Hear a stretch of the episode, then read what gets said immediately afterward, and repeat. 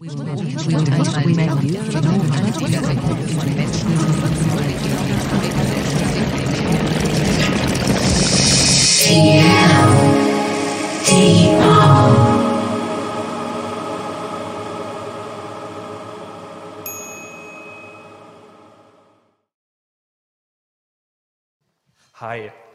herzlich willkommen.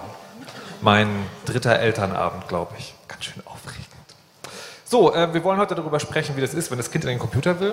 Da haben ja äh, manche Men Menschen Angst davor, andere bedenken und andere wieder fragen sich, ja, wie mache ich das jetzt? Und da hilft ja Austausch am besten. Ähm, ich will noch mal genauer vorstellen, wer sich denn jetzt hier als hochkarätige ähm, Podiumsrunde zur Verfügung stellt. Das ist zum einen in der Mitte Katja Seide, äh, Sonderpädagogin, als Snow Queen auch Bloggerin und Podcasterin beim, Achtung, gewünschtes Wunschkind. Und das ist auch, ähm, gibt auch als Buch und das ist wiederum so häufig verkauft worden, dass man sie auch als Erfolgsautorin bezeichnen kann. Herzlich willkommen. Gleich daneben eine weitere, Patricia Kamerate, äh, sehr gerne Mama du Arschbombe, das Buch zum Blog, was wiederum das nuff.de heißt, wo es auch geht um Digitales, Familie und alle möglichen Kombinationen die man daraus sich ausdenken kann. Autorin und Speakerin. Und Kaspar Clemens Mirau macht irgendwas mit IT, aber was genau versteht sowieso keiner, hat er gesagt. Und äh, bloggt über Kinderreichtum unter 4 plus 1. und beschäftigt sich auch mit digitalen Medien. Und wir sind heute hier zusammengekommen, um die gängigen Fragen zu beantworten und die, die es dann vielleicht noch gibt. Ach so, mein Name, ich tendiere dazu, das zu vergessen, ist Markus Richter. Ich spreche Mikrofone, tue das oft im Radio und ähm, werde hier heute vor allem die Rolle haben, das irgendwie so ein bisschen im Zaum zu halten, darauf zu achten, dass alle in ihre Mikrofone sprechen und ähm, dass die Reihenfolge eingehalten wird. Aber vielleicht muss ich diese Rolle ab und zu verlassen, denn es trägt sich zu, dass ich mit den Kindern von Patricia Kamerata ab und zu auch Ballerspiele spiele. Aber dazu vielleicht später mehr. So, ähm, die, äh, ich, ich, muss dir eine Anekdote erzählen, dass ich mal beim Vortrag über Computerspiele war, zu, also für Eltern. Und der Vortrag war am Anfang ganz fürchterlich, weil es nur um Sucht und die Fallen und die tiefen, dunklen Löcher geht. Und danach war es sehr unterhaltsam und gut und lehrreich. Und als ich hinterher gefragt habe, hat der Vortragende gemeint, naja, wenn man am Anfang nicht erstmal das ganz Schlimme und die ganz bösen Ängste mit bedient, dann wird man gar nicht ernst genommen. Machen wir jetzt also auch spreche erstmal über die schlimmen Dinge. Und deswegen ist ähm, die erste Frage, die ich jetzt hätte, machen digitale Medien eigentlich süchtig? Das beantwortet Katja am besten. Scheiße, die Sonderpädagogin muss ran. Ähm, jein, also ähm, nein, sie machen per se nicht äh, süchtig. Ähm, es gibt spezielle Online-Spiele, die tatsächlich süchtig machen können. Das sind solche, die kein Ende haben, die permanent den ganzen Tag und die ganze Nacht verfügbar sind und wo man mit fremden Menschen von irgendwo ähm, aus der Welt ähm, spielen kann. Die können tatsächlich süchtig machen und ähm, da gibt es etwa ein Prozent der Menschen zwischen 14 und 65, die, ähm, die die sich im Internet befinden, ähm, sind auch tatsächlich ähm, süchtig. Also die, das ist auch ein Krankheitswert in dem Fall. Ähm, aber es ist relativ schwierig, äh, davon süchtig zu werden, tatsächlich. Also ich selber ähm, glaube nicht, dass, ähm, also wie gesagt, ein Prozent von denen, die im Internet sind, das ist wirklich sehr wenig. Aber wenn du sagst, die machen süchtig, Heißt das, die machen von alleine süchtig, so wie Heroin? Oder ist es ähm, dieses Konzept, man kann da reinlaufen, wenn es Vorbedingungen gibt, die erfüllt sein müssen, damit man sich das sucht und eigentlich ist es dann nur ein Symptom? Genau, also es sind äh, Verhaltenssüchte, es ist nicht ähm, eine stoffliche Sucht, sondern Verhaltenssüchte, die schleichen sich erstmal so ein bisschen ein und die schleichen sich deshalb ein, weil ähm, Grundbedürfnisse nicht befriedigt sind. Ähm, es gab dann ein ganz spannendes, äh, eine spannende Studie mit Ratten. Ähm, die, also früher wurde ja gesagt, das kennt ihr bestimmt noch aus der Schule, dass ähm, gesagt wurde, ähm, äh, Drogen machen auf jeden Fall abhängig. Und ähm, das, das wurde deshalb gesagt, weil ähm, die Forscher Ratten genommen haben und die hatten die in einem Käfig und haben denen entweder reines Wasser gegeben oder Wasser mit Morphium. Und diese Ratten im Käfig, die haben alle immer dieses Morphiumwasser getrunken, bis sie gestorben sind. So, das war sozusagen dann das Ergebnis. Auf Weiher Drogen auf keinen Fall an, anrühren, weil man auf jeden Fall stirbt davon. Und dann gab es einen Forscher, der hieß Bruce Alexander, der hat äh, das angezweifelt und hat gesagt, das lag nicht an dem Drogenwasser, sondern es lag an den Umweltbedingungen. Diese Käfige sind nämlich extrem klein und die Ratten werden da ganz alleine gehalten. Und er hat also einen Rattenpark angelegt, der war 200 mal größer als diese Standardkäfige und hat da ähm, Grünzeug reingemacht und Spielzeug und, und ausreichend Essen und andere Ratten, also Spielkameraden und so weiter, sodass alle Grundbedürfnisse befriedigt waren von den Ratten und hat denen auch die Auswahl gegeben zwischen normalem Wasser und, und Drogenwasser. Und die Ratten, die da drin gelebt haben, die haben ähm, größtenteils das normale Wasser getrunken und haben halt zwischendurch immer mal Drogen konsumiert, aber äh, sind, war nicht abhängig davon. Und dann hat er noch überlegt, naja, ähm, wie ist es denn, wenn jetzt eine Ratte, die äh, aus dem normalen Käfig, ähm, die schon abhängig ist von diesem Drogenwasser, äh, was passiert denn, wenn die in diesen Rattenpark kommt? Und äh, das Ergebnis war total verblüffend, weil diese Ratten, obwohl die abhängig waren, also die hatten körperliche Symptome, die haben in diesem Rattenpark nie wieder Drogenwasser ange, ähm, angerührt, sondern immer nur dieses das normale Wasser. Und ähm, dann hat er Ratten, die in dem Rattenpark waren, in diesen kleinen Käfig gesetzt und die haben dann das Drogenwasser genommen, sodass also klar war, es, wenn Grundbedürfnisse befriedigt sind, dann ähm, ist es sehr, sehr, also dann, dann kann es sein, dass man ab und zu sozusagen diesen, die, die, diesem Drogenrausch sozusagen mal sich, sich so ein bisschen äh, da dem gehen lässt, aber im Prinzip kann, wird man davon nicht abhängig.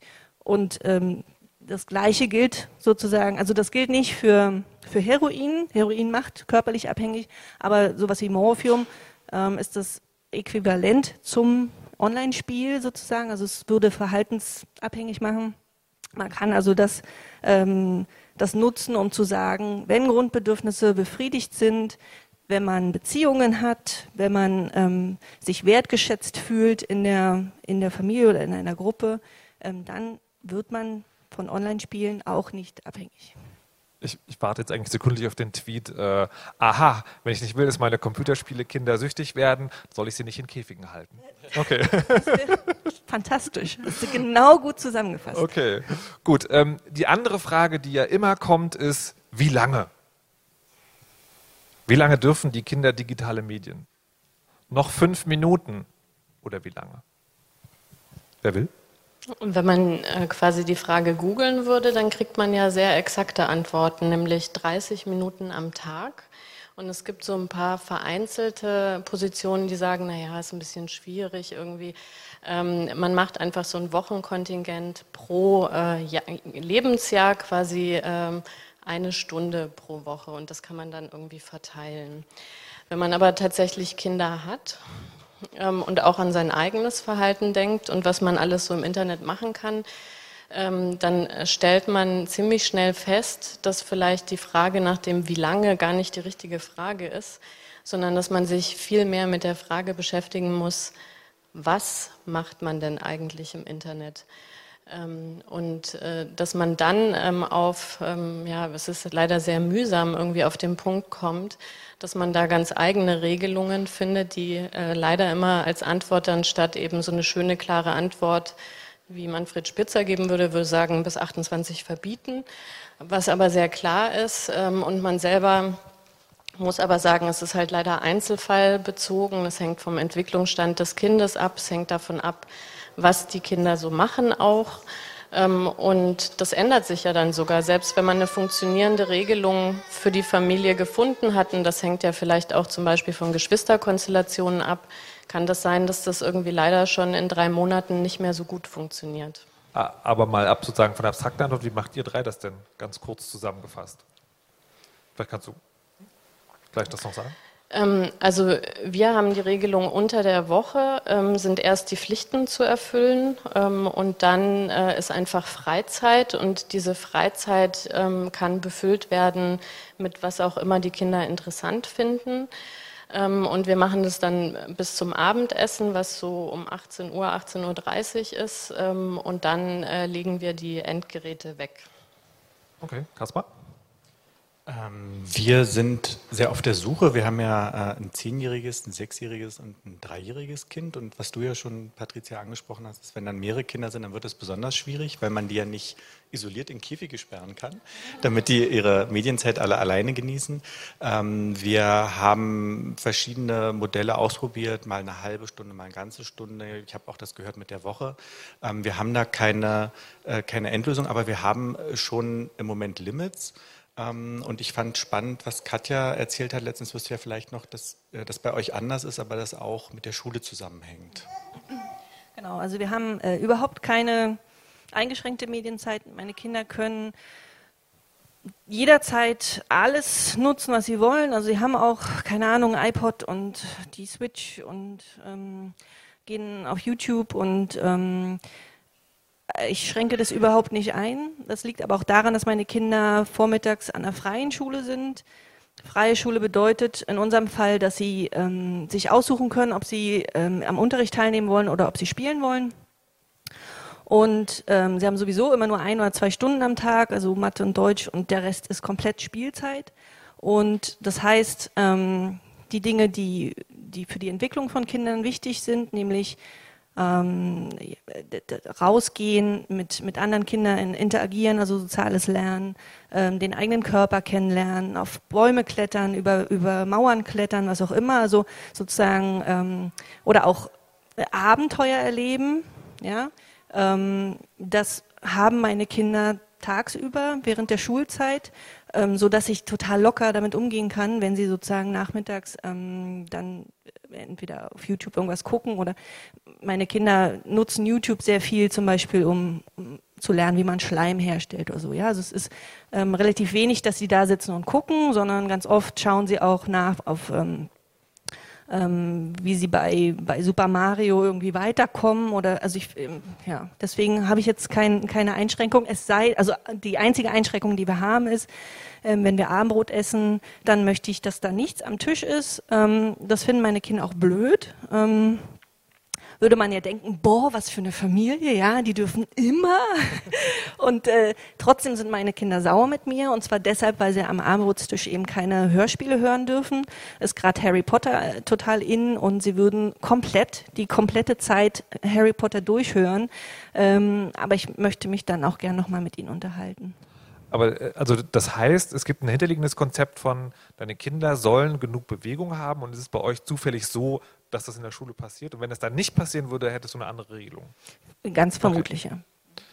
Ähm, Patricia, du wolltest noch kurz zur WHO was sagen, die ja da wiederum äh, konkrete Empfehlungen gemacht hat. Genau, also die WHO hat ja gerade neue Empfehlungen rausgegeben für Kinder unter fünf.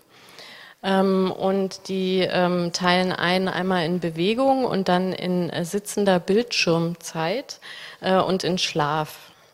Und im Grunde sagen die quasi Kinder bis eins äh, so, soll man gar nicht irgendwie passiv äh, vor den äh, vor irgendein Bildschirmgerät irgendwie äh, setzen. Und dann ist es aber eigentlich okay quasi so eine Stunde am Tag ähm, bei den kleineren begleitet. Und sie sagen auch weniger ist besser.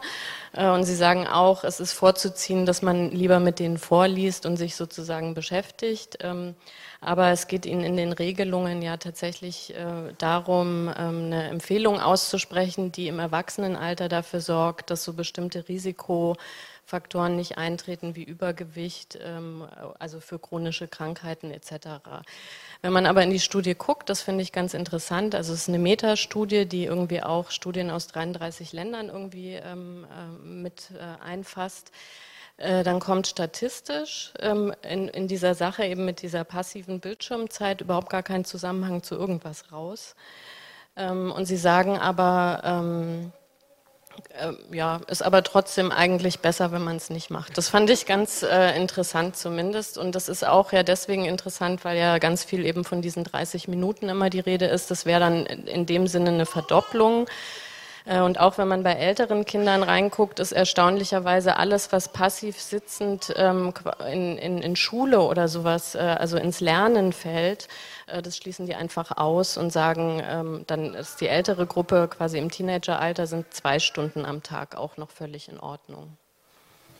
Okay, so, jetzt haben wir schon mal vorgemacht, wie das heute gehen kann. Nämlich, man kann eine Frage zum Thema digitale Medien, digitale Inhalte, Online-Dinge und Kinder stellen. Und dann gibt es so eine Mischung aus äh, fundiertem Fachwissen und konkreter anekdotischer Evidenz. Und die Fragen kommen idealerweise aus diesem Bereich. Das üben wir jetzt auch nochmal, weil äh, diese Veranstaltung ist möglich geworden durch Schau hin, eine Initiative, ein Elternratgeber, der sich genau mit diesen Themen auch beschäftigt und Nina Bechtler kommt kurz zu uns. Das müssen die dann auch machen. Also hier vorkommen, es wird ja auch als Podcast erscheinen. Das heißt, alle Fragen, die gestellt werden, sollten in ein Mikrofon gestellt werden, weil man die sonst in der Aufzeichnung nicht hören kann, was ein interessantes Rätselspiel ist, aber nicht das Ziel heute. Ähm, und wir haben jetzt zum Vormachen gesagt, eine Frage, die bei euch sehr häufig vorkommt, die euch häufig gestellt wird in eurer Arbeit. Genau, also eine Frage, die wir wirklich sehr, sehr oft bekommen, ist, ähm, wann kann ich meinem Kind ein Smartphone kaufen? Wann ist das äh, richtige Alter? Dann würde ich jetzt noch über das Fachgremium fragen, wie habt ihr das denn entschieden oder steht das noch an? Gibt es da eine harte Grenze? Ähm, also bei uns war Schule irgendwann äh, der erste Knackpunkt, weil da die Kinder auch oder da das erste Schulkind auch das erste Mal auf andere Kinder mit äh, Smartphones getroffen ist und äh, es sich auch einfach als praktisch herausgestellt hat. Also das ist ja auch einfach ein Kommunikationsmedium, um äh, sich irgendwie zu verabreden und ähm, das klappt für uns eigentlich gut. Mhm. Also meine Kinder sind, haben mit Eintritt in die Schule ähm, ein Smartphone bekommen, oder also das lag jetzt nicht daran, dass, dass sie ein Smartphone bekommen sollten, sondern dass bei uns in der Schublade noch alte Smartphones rumlagen und wir die halt aufgepeppt haben. Und ähm, also jedes unserer Kinder hat in der ersten Klasse das bekommen und zwar deshalb aber auch, weil die alleine zur Schule fahren und die fahren zwischen einer halben und, und dreiviertel Stunde alleine. Manchmal gehen sie auch morgens alleine los ähm, und da war halt ganz gut sozusagen ein Handy zu haben. Und ähm, ich finde es ganz spannend, weil meine Kinder dieses Handy überhaupt nicht interessant finden. Also es liegt in ihrer Tasche. Und wenn Notfall ist, rufen die auch an. Also wenn jetzt irgendwie ein Bus ausfällt oder irgendwas, dann, dann äh, halten sie Rücksprache. Aber es ist nicht so, wirklich überhaupt null so, dass sie, ähm, dass sie das unbedingt haben wollten oder dass sie jetzt die ganze Zeit dran spielen. Also brauchen sie auch nicht. Sie haben ja, haben ja genügend andere Sachen zum Spielen. Ähm, das, ich, also ich weiß, dass Eltern ähm, da immer Angst vor haben, weil sie Angst haben, dass, dass dieses Handy dann irgendwie so ein Suchtobjekt wird und, und die Kinder daran spielen. Aber also bei uns ist das halt nicht so geworden, aber wahrscheinlich auch, weil wir jetzt nicht so ein großes Ding drum gemacht haben. Also es ist nicht so, dass sich die Kinder das zu Weihnachten gewünscht haben oder irgendwas, sondern wir haben halt gesagt, ihr kriegt jetzt eins ähm, und zwar deshalb, weil ihr alleine fahren müsst. Okay. Patricia? Ähm, bei uns äh, wurde die Entscheidung von den Großeltern getroffen. Juhu! Äh, und ist aber auch wahrscheinlich, also äh, es war vierte Klasse und auch ein super Elternhack für Leute, die eigentlich nicht wollen, dass die Kinder sich dann am Ende mit dem Smartphone beschäftigen. Äh, die haben ein Windows-Phone bekommen. Ähm, was bedeutet, dass man eigentlich alle Apps, die Kinder interessieren, nicht benutzen kann. Also ist eigentlich wie ein Klapptelefon dann. Sehr gut. Jetzt ist ja, äh, schau hin, ihr habt ja eine, eine Website und verschiedene Formate, wo ihr genau diese Themen behandelt ähm, und dann auch so zur Verfügung stellt, dass man sich als Eltern dahin wenden kann. Habt ihr da eine konkrete Empfehlung?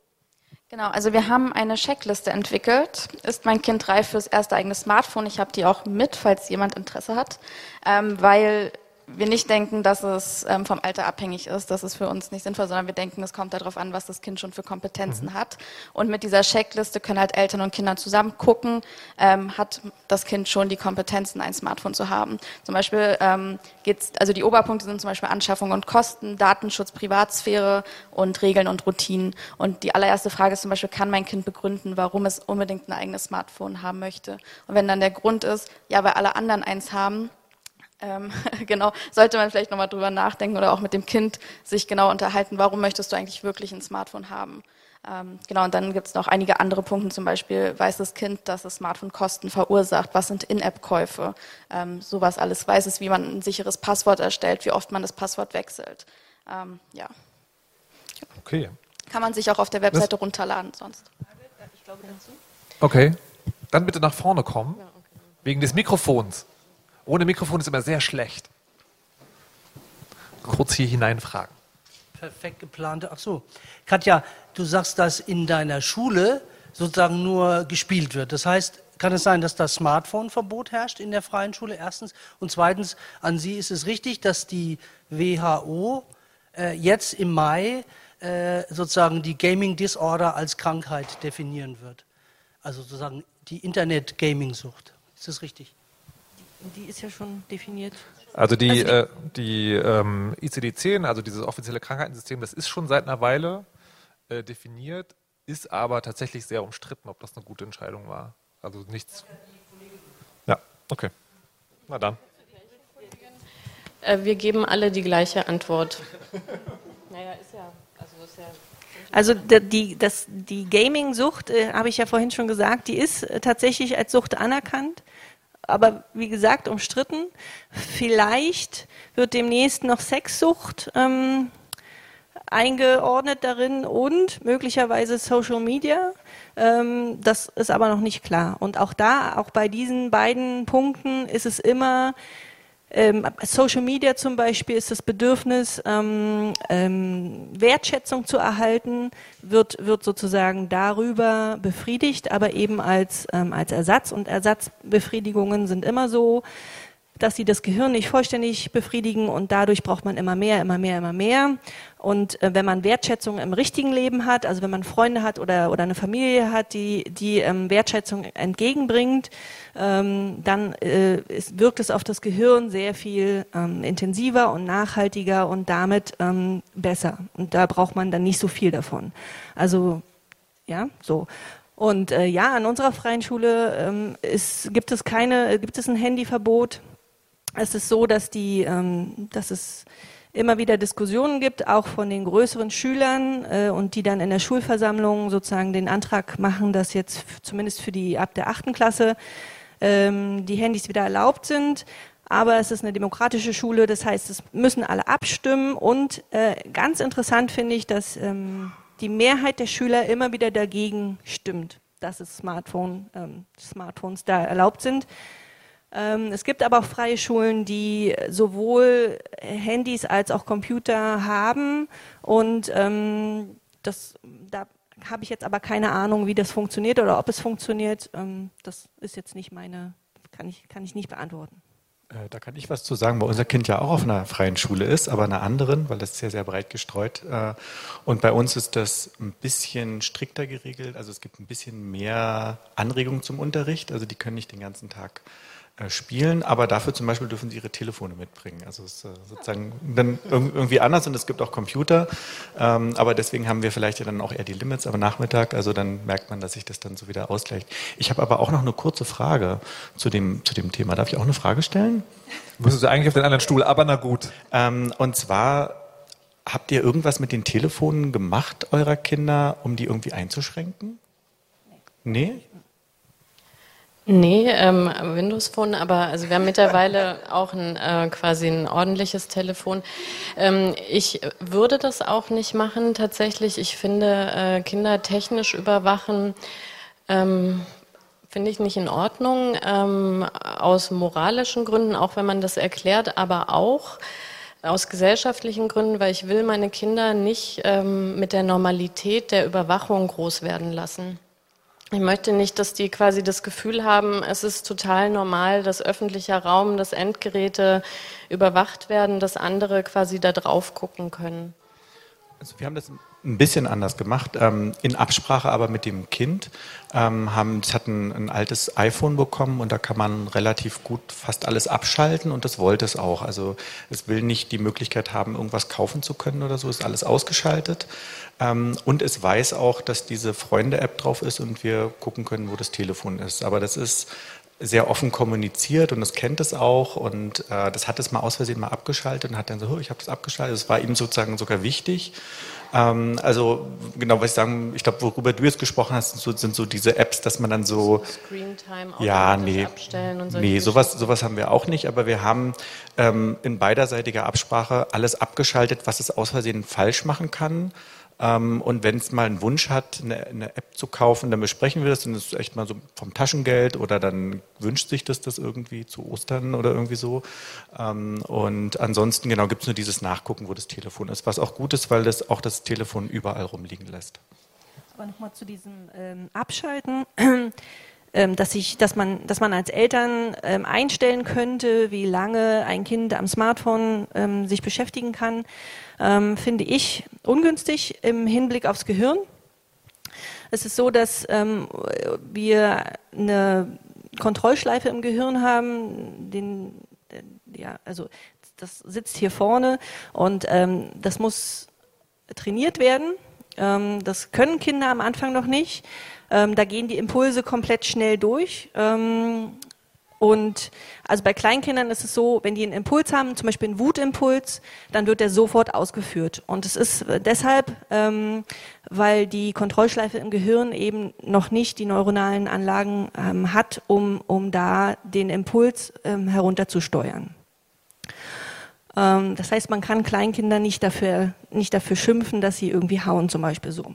Und diese, diese Funktion des präfrontalen Kortex, also der Kontrollschleife, ähm, die muss trainiert werden. Das kann ungefähr zwischen dem zweiten und dritten Lebensjahr anfangen, aber dieses, dieses, ähm, dass es anfängt, dass der, dass die Kontrollschleife Impulse steuern kann, ist erst ab der, ab, ungefähr ab dem sechsten Lebensjahr. Deswegen kommen Kinder zur Schule ab dem sechsten Lebensjahr. Und weil es trainiert werden muss, ist es super ungünstig, wenn Eltern ähm, auf dem Handy einstellen ähm, oder auf der Switch einstellen oder am Fernseher einstellen, dass das Ding irgendwann ausgeht. Wir wollen ja, dass die Kinder ähm, lernen, selber auszumachen. Und wann, wenn nicht jetzt, wenn die noch in meinem, in meinem Dunstkreis sind, ja? Also ich lasse meine Kinder, mein Kleinster ist fünf, wenn der YouTube guckt und ähm, ich, also der, der guckt auch abends ähm, vorm zu schlafen gehen und ich sage dann irgendwann, du, jetzt ist spät, mach mal aus oder, oder keine Ahnung, wenn wir losgehen wollen, ähm, dann warte ich darauf, dass er den Knopf drückt, weil ich möchte, dass dieser präfrontale Kortex, dass, das, dass die Impulskontrolle trainiert wird und er, wenn er Student ist und in, allein in seiner Studentenwohnung wohnt, äh, das ausmachen kann. Und nicht, Aber die, der, der Impuls zum Ausmachen kommt schon noch von dir? Der kommt und, noch von mir. Genau, genau. und äh, wie siehst du es da mit, äh, also auch das durch ein Werkzeug setzen? Keine Ahnung, kann auch eine Eieruhr sein oder halt einen Wecker auf dem Gerät selbst? Das, so? das, könnte, das, das okay. könnte man machen sozusagen, es darf nur nicht alleine ausgehen. Also es okay, muss genau. sozusagen genau. diese, diese Handlung, ich mache das Ding jetzt aus, muss sozusagen von, okay. von, von dem Kind kommen. Aber das passiert auch, also ähm, also meine Kinder machen das Ding aus, weil es ihnen irgendwann langweilig wird. Ähm, und ich glaube, je älter ein Kind wird, desto besser kann es auch irgendwann sagen, oh, pff, ist jetzt langweilig, mache ich aus. Okay.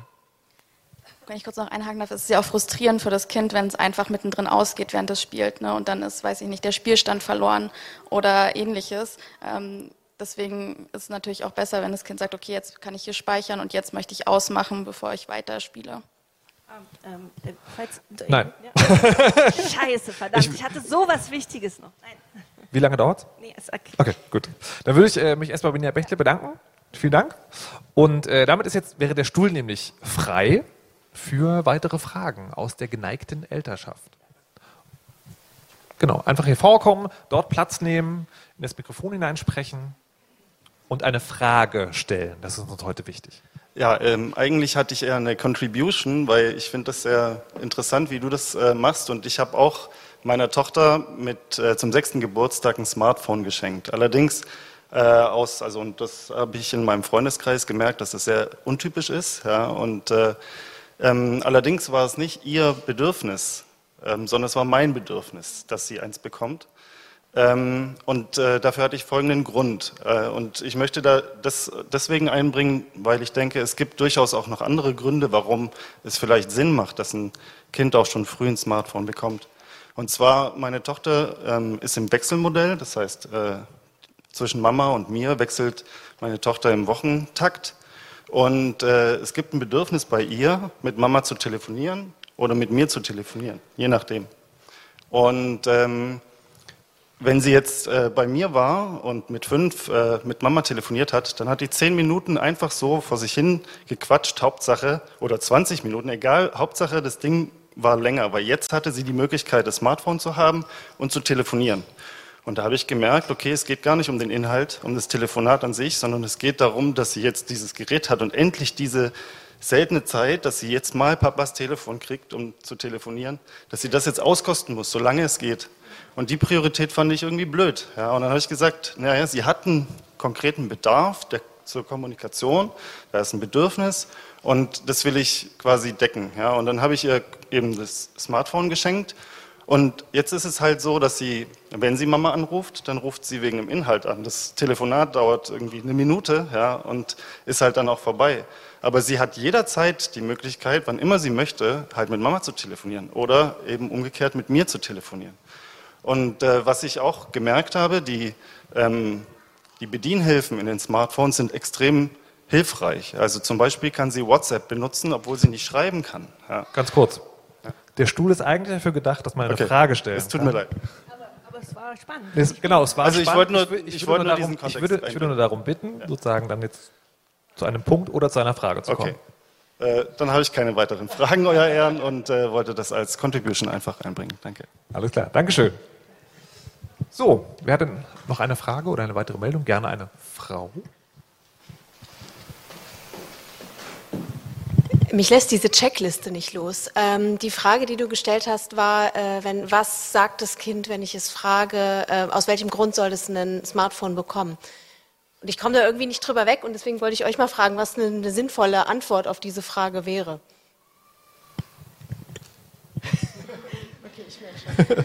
Also welche Antwort hätte euch davon überzeugt, okay, das ist jetzt ein wirklich guter Grund, ein Smartphone? Also ich kann nur das Konkrete bei uns sagen und da ging es wirklich darum, dass das Kind erfasst hat, dass eben das Smartphone nicht irgendwie ein Gerät für eine bestimmte Sache ist oder dass man es einfach hat, ähm, sondern das hatte so verschiedene Ideen und Projekte, was es irgendwie gerne machen will. Also selber Fotos machen, selber auch über ein Gerät verfügen, nicht immer sagen, darf ich mal dein äh, Telefon haben, irgendwie Videos zu erstellen oder auch ähm, ja, Bilder zu machen, mit Filtern zu arbeiten, mit anderen Kindern zu kommunizieren. Ähm, und das war einfach so eine Mischung und äh, quasi zu sagen, naja, das ist so ein Allround-Gerät und ich habe auch eine gewisse Unabhängigkeit und du sagst ja selber immer, Mama, ich soll nicht ständig dein Telefon nehmen, weil das nervt dich und jetzt fühle ich mich alt genug quasi, um auch so ein Gerät irgendwie zu haben und das fand ich völlig ausreichend als Begründung. Und vielleicht als Ergänzung noch zu dieser Geschichte, dass immer gesagt wird, ähm, quasi alle anderen haben das auch. Ähm, ich fand man im Vortrag sehr lustig, äh, den Tipp einfach äh, bei einem nächsten Elternabend zu fragen, äh, wer von euch hat ein, äh, oder von euren Kindern hat ein Smartphone, weil sich in der Regel dann eben nicht alle melden. Und das reicht dann auch schon, um zu dem Kind zurückzugehen und zu sagen, wir haben es jetzt einfach mal abgefragt, das sind fünf von 30 Schülerinnen. Ähm, und naja, vielleicht ähm, hast du ein anderes Bedürfnis, aber dann musst du es nochmal genauer beschreiben. Also bei uns ähm, war das einerseits wirklich ähm, das Bedürfnis, nach Hause telefonieren zu können, wenn man das Bedürfnis hat, weil die Welt ist groß, ähm, aber auch Kommunikation mit äh, Freundinnen. Also wo man dann, wo sie dann gesagt hat, die und die Freundin hat auch ein Telefon und ich würde sie gerne anrufen können. Und das fanden wir dann auch irgendwie, also das ist ja dann nachvollziehbar, weil das ist dann irgendwie komisch über das Telefon der Eltern, sagen hey, nee, ich muss jetzt eigentlich mein Telefon und mach mal hin. Und ähm, ja, also das waren so die, die Hauptgründe eigentlich. Und später kamen dann erst so weitere Funktionen hinzu, aber da war das Telefon schon vorhanden. Aber äh, darf ich kurz nachfragen, warum ist dann kein Dumbphone oder Windows? Also, es hätte- also weil jetzt gerade auch das Argument, ne, anrufen, das kann ja auch, das muss ja kein Smartphone sein. Anrufen geht ja auch mit einem einfachen Telefon. Aber ist, oder ist der Paradigmenwechsel einfach jetzt schon so weit, wenn es ein Telefon ist, ist es, ist es einfach ein Smartphone, was anderes gibt es gar nicht mehr. Äh, ich, ja, ich glaube ja. Also ich glaube, man hat, äh, also nicht Mann, aber ich glaube, viele haben auch wirklich vielleicht noch ein altes Smartphone im Schrank liegen. Das war bei uns auch das alte. Und ähm, ich weiß nicht, aber ich glaube, so ein, so ein altes Tastentelefon, das wir vielleicht alle noch als normal empfinden, ist halt für Kinder nicht mehr normal. Da muss man erst so sagen, guck mal, äh, T9, ja, äh, vielleicht erinnert ihr euch noch. Aber Ähm, äh, ja. Snake kann noch sehr lange begeistern. Ja. Also, äh, um deine Frage nochmal zu antworten, ich finde ähm, den Wunsch, ein, ein Handy zu haben, weil alle anderen das haben, total legitim. Ähm, ich bin ja Lehrerin und ähm, ich weiß, dass ähm, das in einem bestimmten Alter, also im Teenie-Alter oder im Vor-Teenie-Alter mit zehn ungefähr, ähm, das ganz, äh, ganz wichtig wird, zu sein wie alle anderen und dann nicht irgendwie außen vor zu sein. Also ähm, das gibt's, ist eine Phase mit vier. Dann werden die Kinder ein bisschen cooler und dann gibt es die Phase nochmal mit zehn, wo man wirklich nicht äh, irgendwie anders sein will als die anderen. Und dementsprechend wäre jetzt für mich, mein Kind, ähm, die, diese Antwort total legitim gewesen. Aber wie gesagt, ähm, die haben ja das Smartphone schon bekommen, bevor sie überhaupt den Wunsch hatten. Also. Die armen Kinder. Ja. Mann, Ist ey. die Frage beantwortet zufrieden? Da würde ich erstmal fragen wollen, ob es sozusagen jemand anders gibt, der jetzt dringend eine hat. Wenn nicht, dann gerne noch. Wir, wir, wir nehmen dich gleich dran. Einer von euch dreien, ich bin mir aber nicht mehr sehr sicher, wer es war, hat mal was zum Thema Evolution von Technikgeräten bei den Kindern gesagt. Warst du das?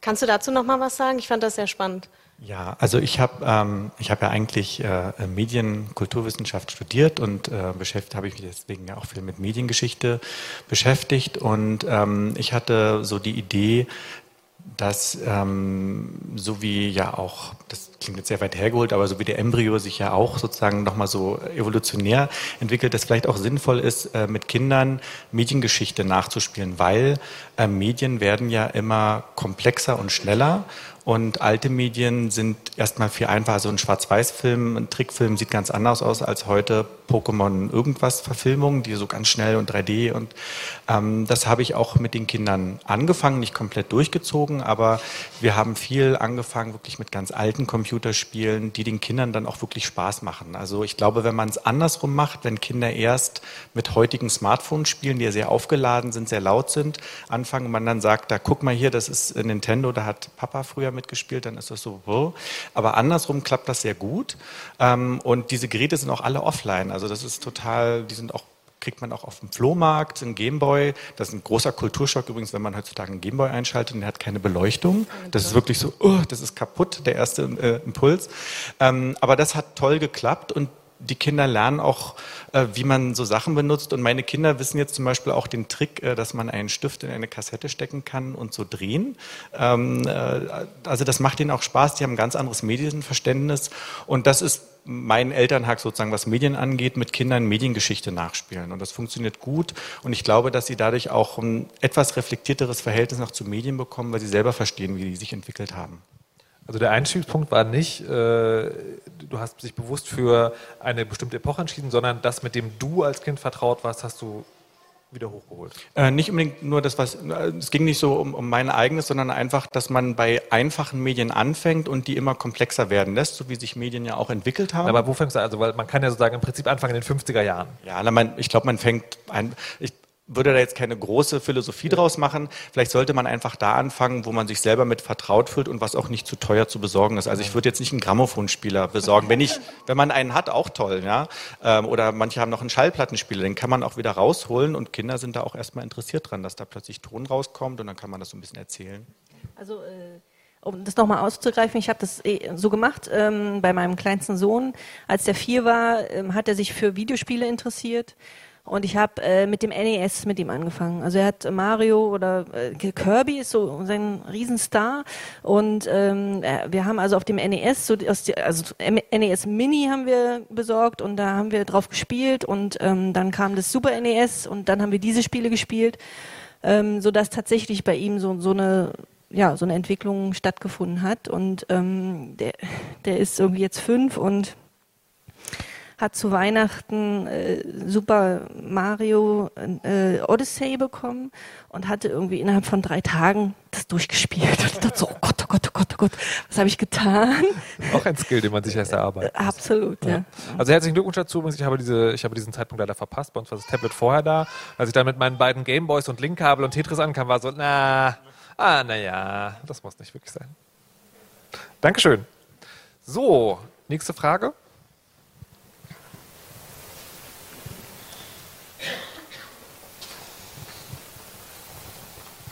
Hallo. Ähm, mich würde interessieren, wie geht ihr mit spezifischen Anfragen zu ähm, durchaus auch problematischen Apps um? Also problematisch im Sinne von Datenschutz und so weiter. Konkret, mein ältestes Kind hat mich jetzt gerade vor ein paar Tagen gefragt, ob es WhatsApp installieren darf auf dem Smartphone und wusste schon, dass ich nicht so begeistert davon bin. Ähm, und war, hat sehr skeptisch auf meinen Vorschlag reagiert, doch mit den Freundinnen und Freunden darüber zu sprechen, ob die nicht Signal oder Threema oder so installieren möchten. Habt ihr das auch? Wie geht ihr damit um?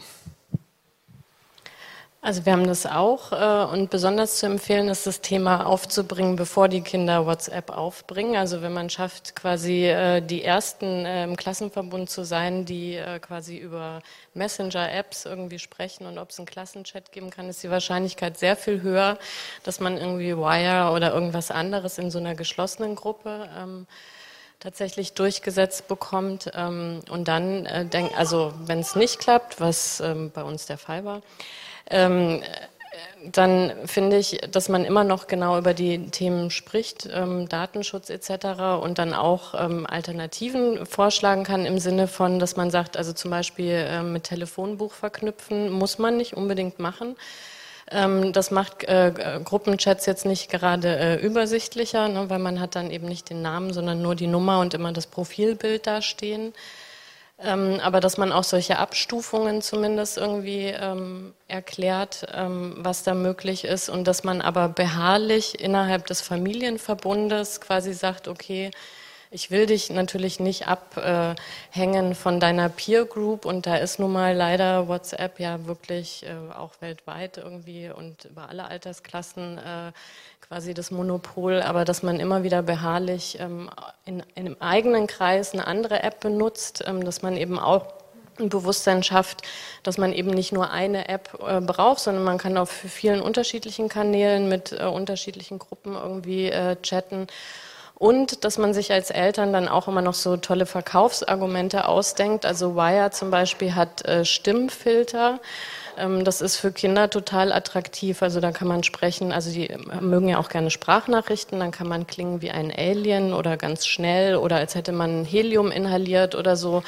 Und wenn man da sozusagen schnell und früh genug ist, hat man, glaube ich, eine ganz kleine Chance, irgendwie irgendwas anderes als WhatsApp irgendwie durchzukriegen. Aber am Ende ähm, haben wir es zähneknirschend quasi gestattet mit aber dem ständigen, äh, wir reden immer und immer wieder drüber, dass es eigentlich doof ist, viel Augenrollen auch, aber das ist dann Elternaufgabe einfach.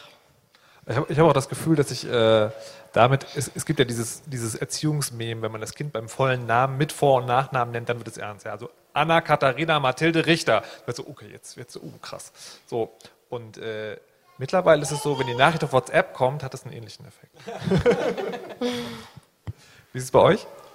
Ähm, also die Messenger-Frage stellt sich bei uns noch nicht so sehr. Da gibt es noch kein, keine Bedarfsanmeldung, dass da jetzt WhatsApp installiert wird. Ähm, es gibt aber den Wunsch nach Spielen und da gibt es natürlich ähnliche Themen. Einerseits Datenschutz, aber auch die Bezahlmodelle. Und ähm, dann gibt es eben manchmal ein bestimmtes, es gibt ja so einen bestimmten Genrewunsch, dass irgendein Aufbauspiel oder so, und dann gucken wir uns das an. Ähm, und worüber wir schon dann sprechen, ich sage, na guck mal, das ist ein Spiel, das ist zwar kostenlos, aber guck mal, da kann man auch 50 Euro auf einmal bezahlen. Und dann versuche ich so zu erklären, dass das extra so gebaut ist, das Spiel, dass man schlechte Laune bekommt. Und das, ähm, wenn man das dem Kind erklärt, dann ist das wirklich äh, äh, erbost über die Spielehersteller. Und dann sage ich, du, ich, ich gebe lieber jetzt einmalig Geld aus für ein Spiel, das wir kaufen und ähm, das klappt bisher ganz gut. Das ist jetzt aber noch zehn, das Kind. Mal gucken, was dann nachher ist, wenn andere Peer Groups dann dazustoßen. Ähm, ich glaube aber, dass es gut ist, sich wirklich die Zeit zu nehmen. Also wirklich das Spiel anzugucken und das äh, zu erklären, warum das frustriert, weil Kinder wollen ja nicht per se frustriert werden. Ähm, und äh, das hat, ist bisher ganz gut aufgegangen und wir haben dann eher Spiele weggelassen, wo es eigentlich den Wunsch gab und dann andere Spiele genommen, die dann auch mal Geld gekostet haben, gleich von Anfang an. Also ähm, genau, es gab App-Wünsche von meiner Tochter, die, die, mussten wir erst diskutieren und ähm, eben wie du das machst. Also wir haben wirklich darüber gesprochen, was ist problematisch daran. Ähm, was sind Lootboxen zum Beispiel ähm, und dass die sozusagen, also dass das ja ähm, wie Glücksspiel auch wirken kann. Also äh, du kaufst eine Lootbox und und da könnte was drin sein, was richtig cool ist, oder es könnte halt nichts drin sein und ähm, ich habe immer schon von Anfang an, auch als meine Kinder sehr klein waren, ich erkläre immer alles mit dem Gehirn, also wie es zusammenhängt und wie, ähm, wie das auf das Gehirn wirkt. Und ähm, äh, man kann Kinder da echt ernst nehmen, weil die verstehen das. Und ähm, die sind da sehr, also meine zumindest, ähm, aber ich glaube alle Kinder verantwortungsvoll. Also die, die lassen sich überzeugen. Und es gibt ab und zu ähm, Apps, die ich super blöd finde. Also aber nicht, weil, weil die jetzt problematisch sind, weil die irgendwelche Daten runterziehen, sondern weil ich denke so, warum willst du das spielen? Ja? Ähm, die gucke ich mir eine ganze Weile an. Das wissen, wissen meine Kinder auch. Ähm, äh, um zu gucken, ähm, gibt es da irgendwas, was ich problematisch finde? Und wenn das nicht der Fall ist und ich das einfach nur blöd finde, aber es sozusagen fürs Kind jetzt nicht irgendwie schlimm wäre, dann lasse ich mich überzeugen. Und das ist schon zwei, dreimal passiert. So ist es. Also es ist immer eine Diskussion mit den Kindern und auch immer, ähm, also ich, ich habe natürlich die Verantwortung ähm, und deswegen erkläre ich da auch ganz viel und letzten Endes habe ich das Sagen. Aber es ist nicht so, dass ich ähm, immer entscheide, sondern wir sind einfach in Diskussion. Ähm, ich muss kurz äh, Fürsorgepflicht der Moderation. Will jemand erklärt haben, was eine Lootbox ist? Oder wissen das alle? Wow. Sehr digital affines Publikum. So, ähm, vielen Dank. Gibt es noch eine Frage von einer Frau? Im Sinne, naja, ich wollte das erstmal fragen, vielleicht kriegen wir das ja hin mit der. Ja, sch schön wär's. Nein? Sehr gerne.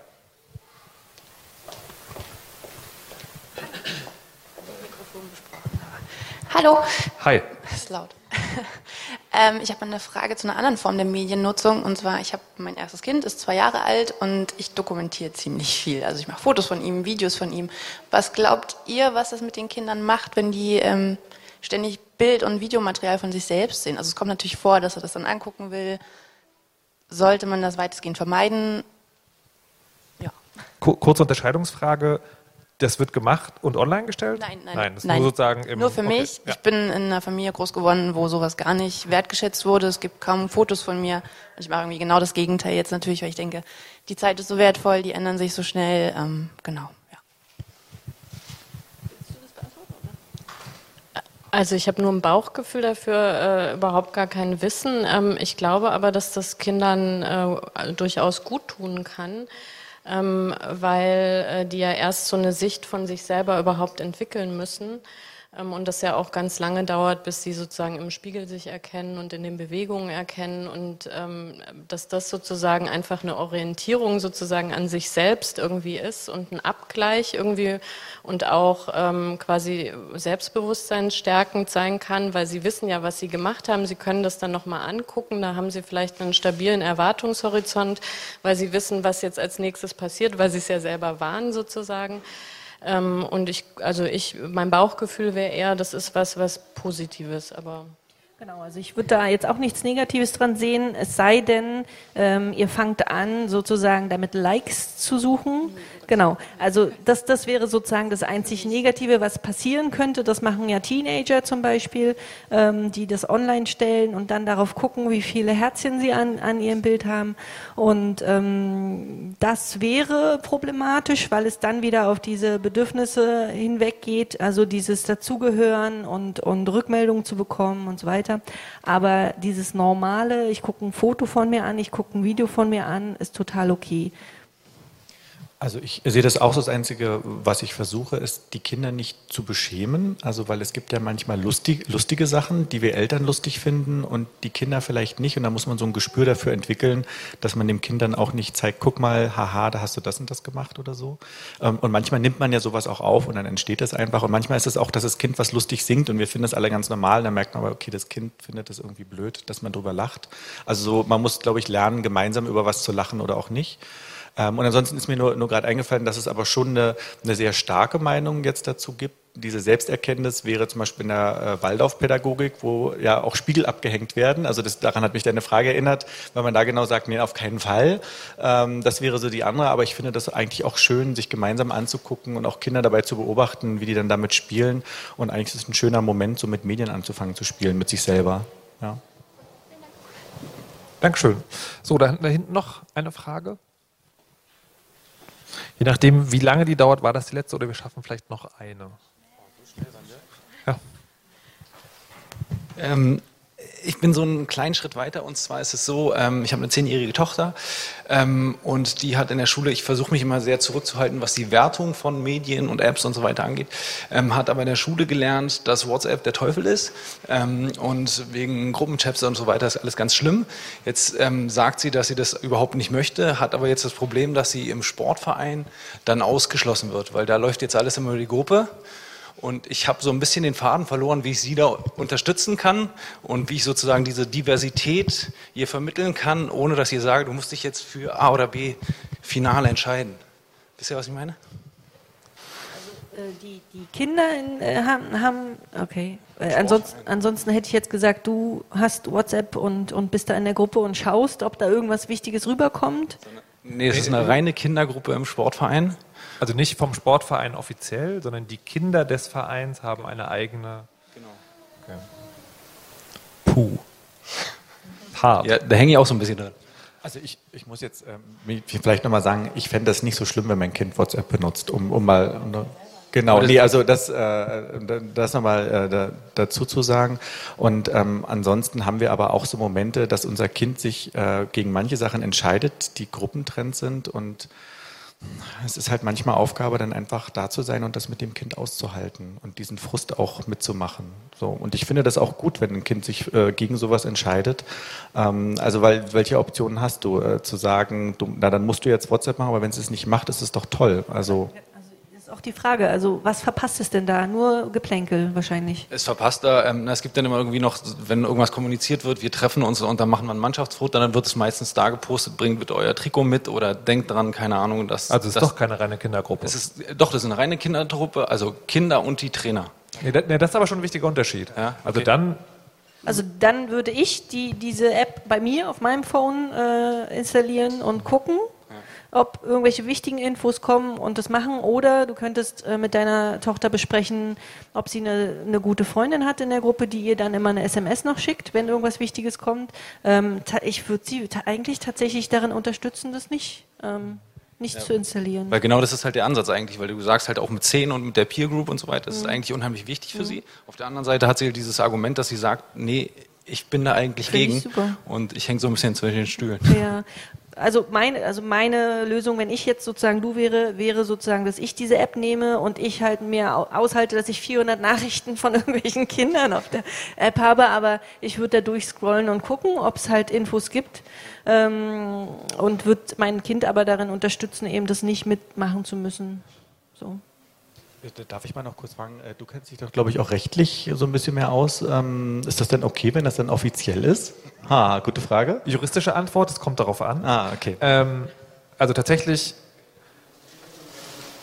also man kann, seit es die DSGVO gibt, gerade was, was WhatsApp angeht, erfolgreich Angst machen. Die Frage, ob das vor Gericht besteht, ist eher so, na, eher nicht aber dass das eigentlich nicht ganz okay ist und dass es äh, andere Alternativen gibt. Also ich habe jetzt die ganze Zeit gedacht, man könnte tatsächlich vielleicht mal mit dem Trainingspersonal reden, weil da, ich finde, bei Medienthemen ist es oft so, da wird ohne Fachkenntnis eine Entscheidung getroffen, auch für andere Menschen und das ist halt in dem Fall der Fall. Also könnt, das ist ja auch Nerv, ne? aber wenn man sich das zutraut, sich die Trainer mal zur Brust zu nehmen und zu sagen, Entschuldigung, dann geht das.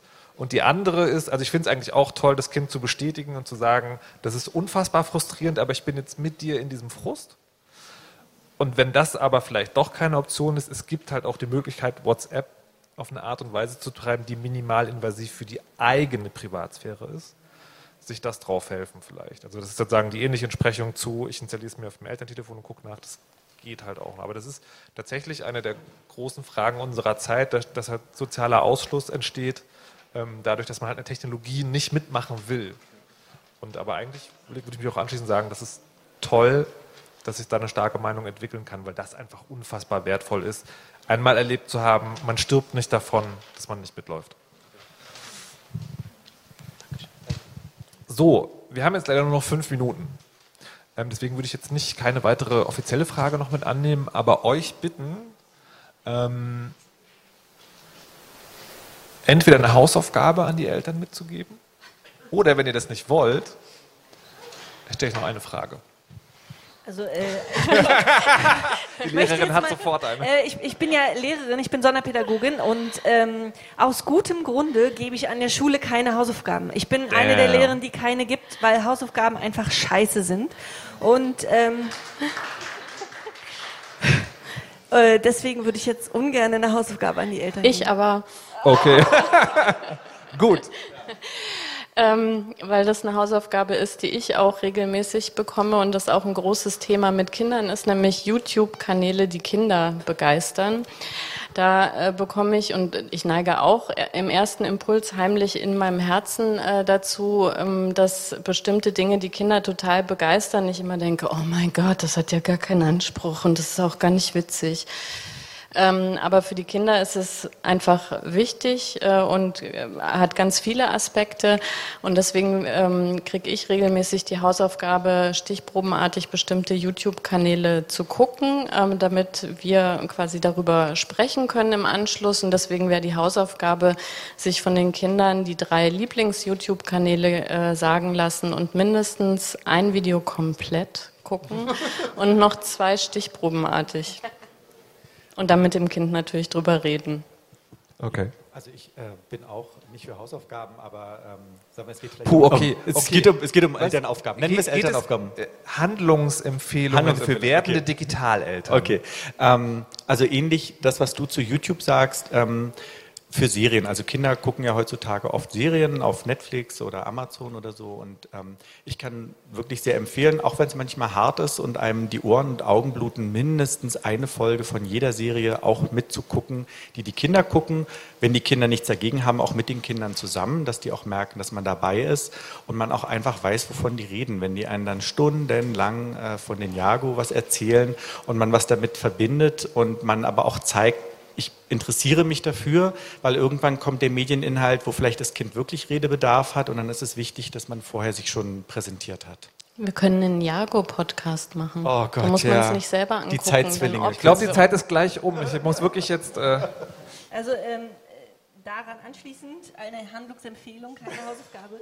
Ähm, es ist so, dass Kinder in einem bestimmten Alter euch als Eltern unbedingt noch erzählen wollen, was sie da machen. Also äh, welchen YouTube-Star sie toll finden und welches Spiel sie spielen und so weiter.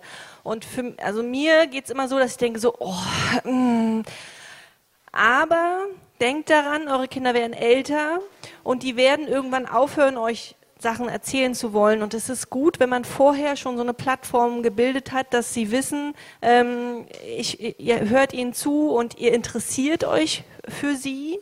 Also diese Joint Attention, das ist ein, eine der fünf Säulen für gute Bindung oder gute Beziehung zum Kind. Joint Attention ist, hört den Kindern zu, guckt, was sie wollen und tut das in einem Alter, wo sie das auch noch wollen. Denn dann wird das, wenn die Teenager werden, bleibt das. Und wenn ihr jetzt aber keinen Bock drauf habt, dann werden die im Teenageralter auf keinen Fall mehr zu euch kommen. Ja? So.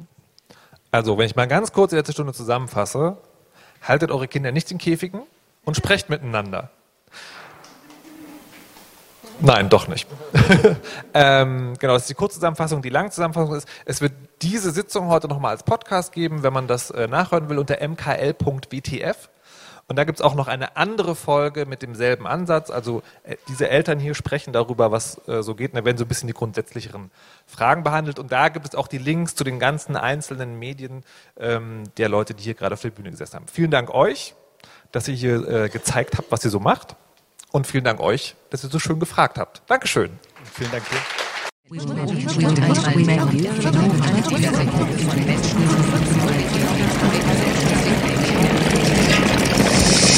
T L D R.